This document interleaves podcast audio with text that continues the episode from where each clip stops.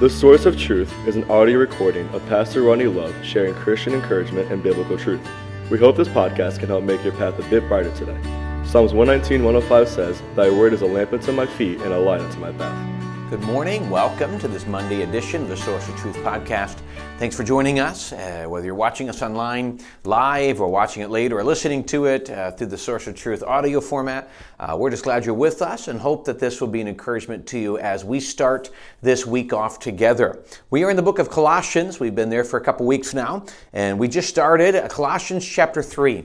We mentioned last time that what we're doing as we move into chapter 3 is Paul is moving into speaking about steps of maturity, things that are absolutely necessary, or things that are signs of maturity. And it started, I guess the absolute necessity is if we're going to mature in Christ, the first thing we recognize is that that we growing in Christ requires a new thinking, a new mindset, and that requires being filtered through the Word of God. The Word of God becomes part of my life. It changes and, and it renews my thinking, and then I see the world differently Then I act, because we all act upon our actions. Our, in better way to put it, we don't we don't act upon all of our thinking, but our actions are always thought on first, and that's usually how, how we look at it. So he continues, and, and in the next few verses, we may cover a few more than normal today, because what Paul does is he really gives a list, two lists of things that he tells us, the church, to stay away from or to put off, as he said. Let's go ahead and read these things. He says um, in verse number five, Mortify therefore your members which are upon the earth. And he mortifies the idea of death.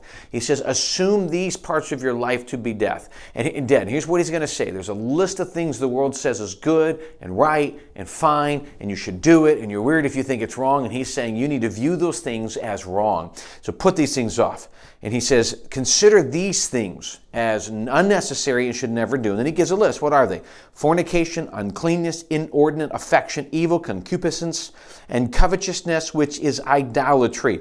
Now, without going into a lot of detail, those are a list of the immoral sins. And we could break down and you see what we're talking about today. Anything that deals with sexual sin we see it today. It's in that list.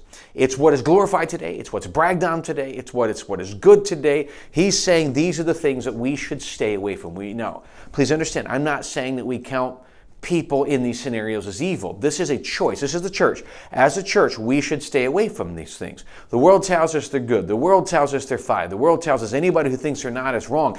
God says these things are evil. And then he actually gives a warning with them for which things' sake the wrath of God cometh on the children of disobedience. He is stating that this immoral sin that is glorified, lived in, and people think is okay. He said, Trust me, God's wrath will come upon those people. Now, I know what we say. People say, Well, of course, one day there's going to be. Um, there's going to be heaven, there's going to be hell, and these people are going to go to hell. No, because frankly, Christians can do these things, or else why would he tell us not to do things that we can't do? Christians can do these things and still be saved.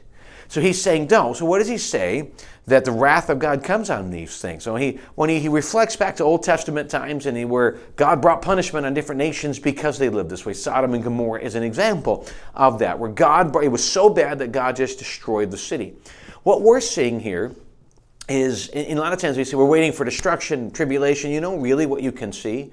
While immorality is rampant in our world and all of these things are bragged on as good, each and every one of them bring with them their list of consequences, diseases, problems that are valid. And these are what God is saying. You wanted all this.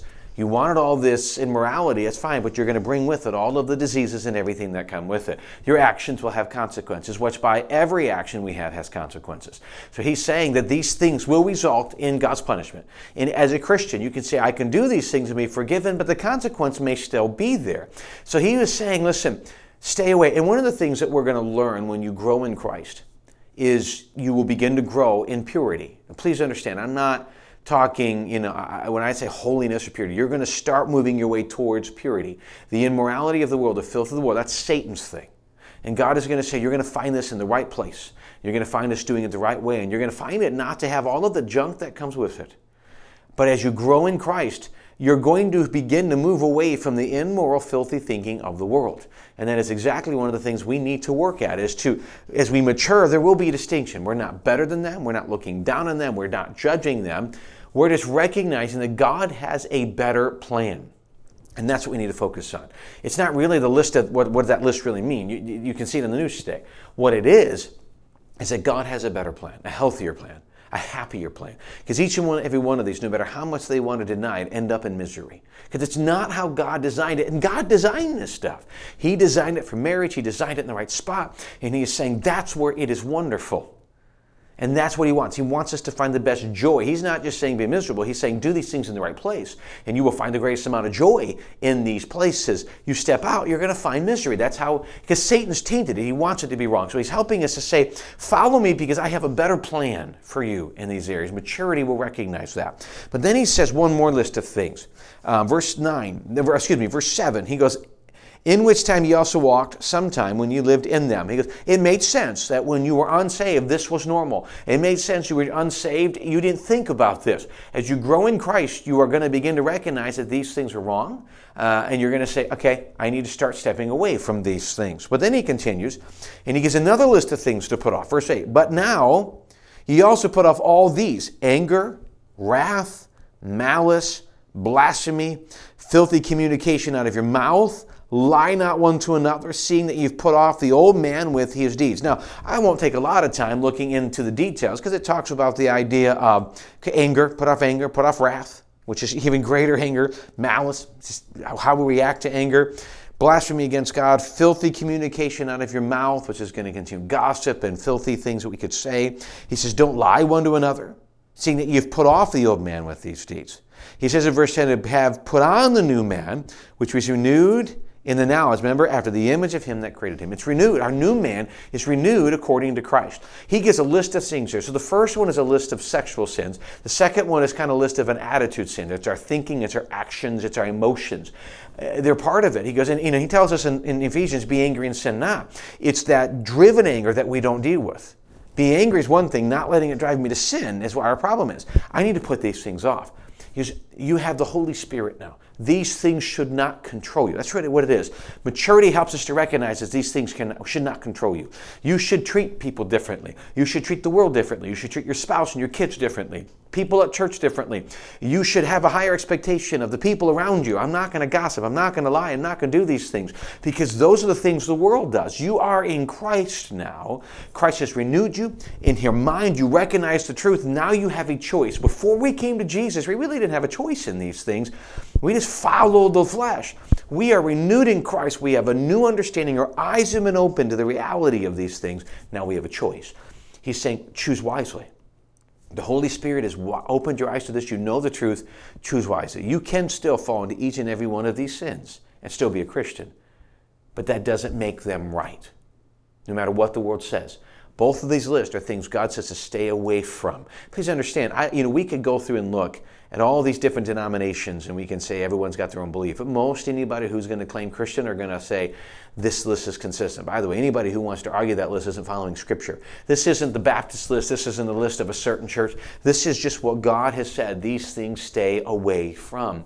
They bring misery. God's got something better. Each and every one of them have an an ugly end.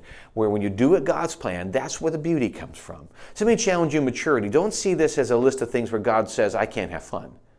See these as a list of things. We recognize the pain that comes with these, and God says, I have a better plan that will make you happier and bring fulfillment. And as we grow in Christ, we will recognize those things. As we trust God and obey Him, we will see these things. Well, thanks again for joining us on this Monday morning. Greatly appreciate the opportunity to be able to study the Word of God with you.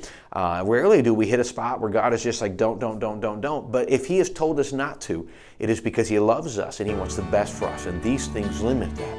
And may we live in obedience to that and see what God does as He works in our lives and we follow Him in the greatness He has for us and the great blessing He has for us and fulfillment in following Him.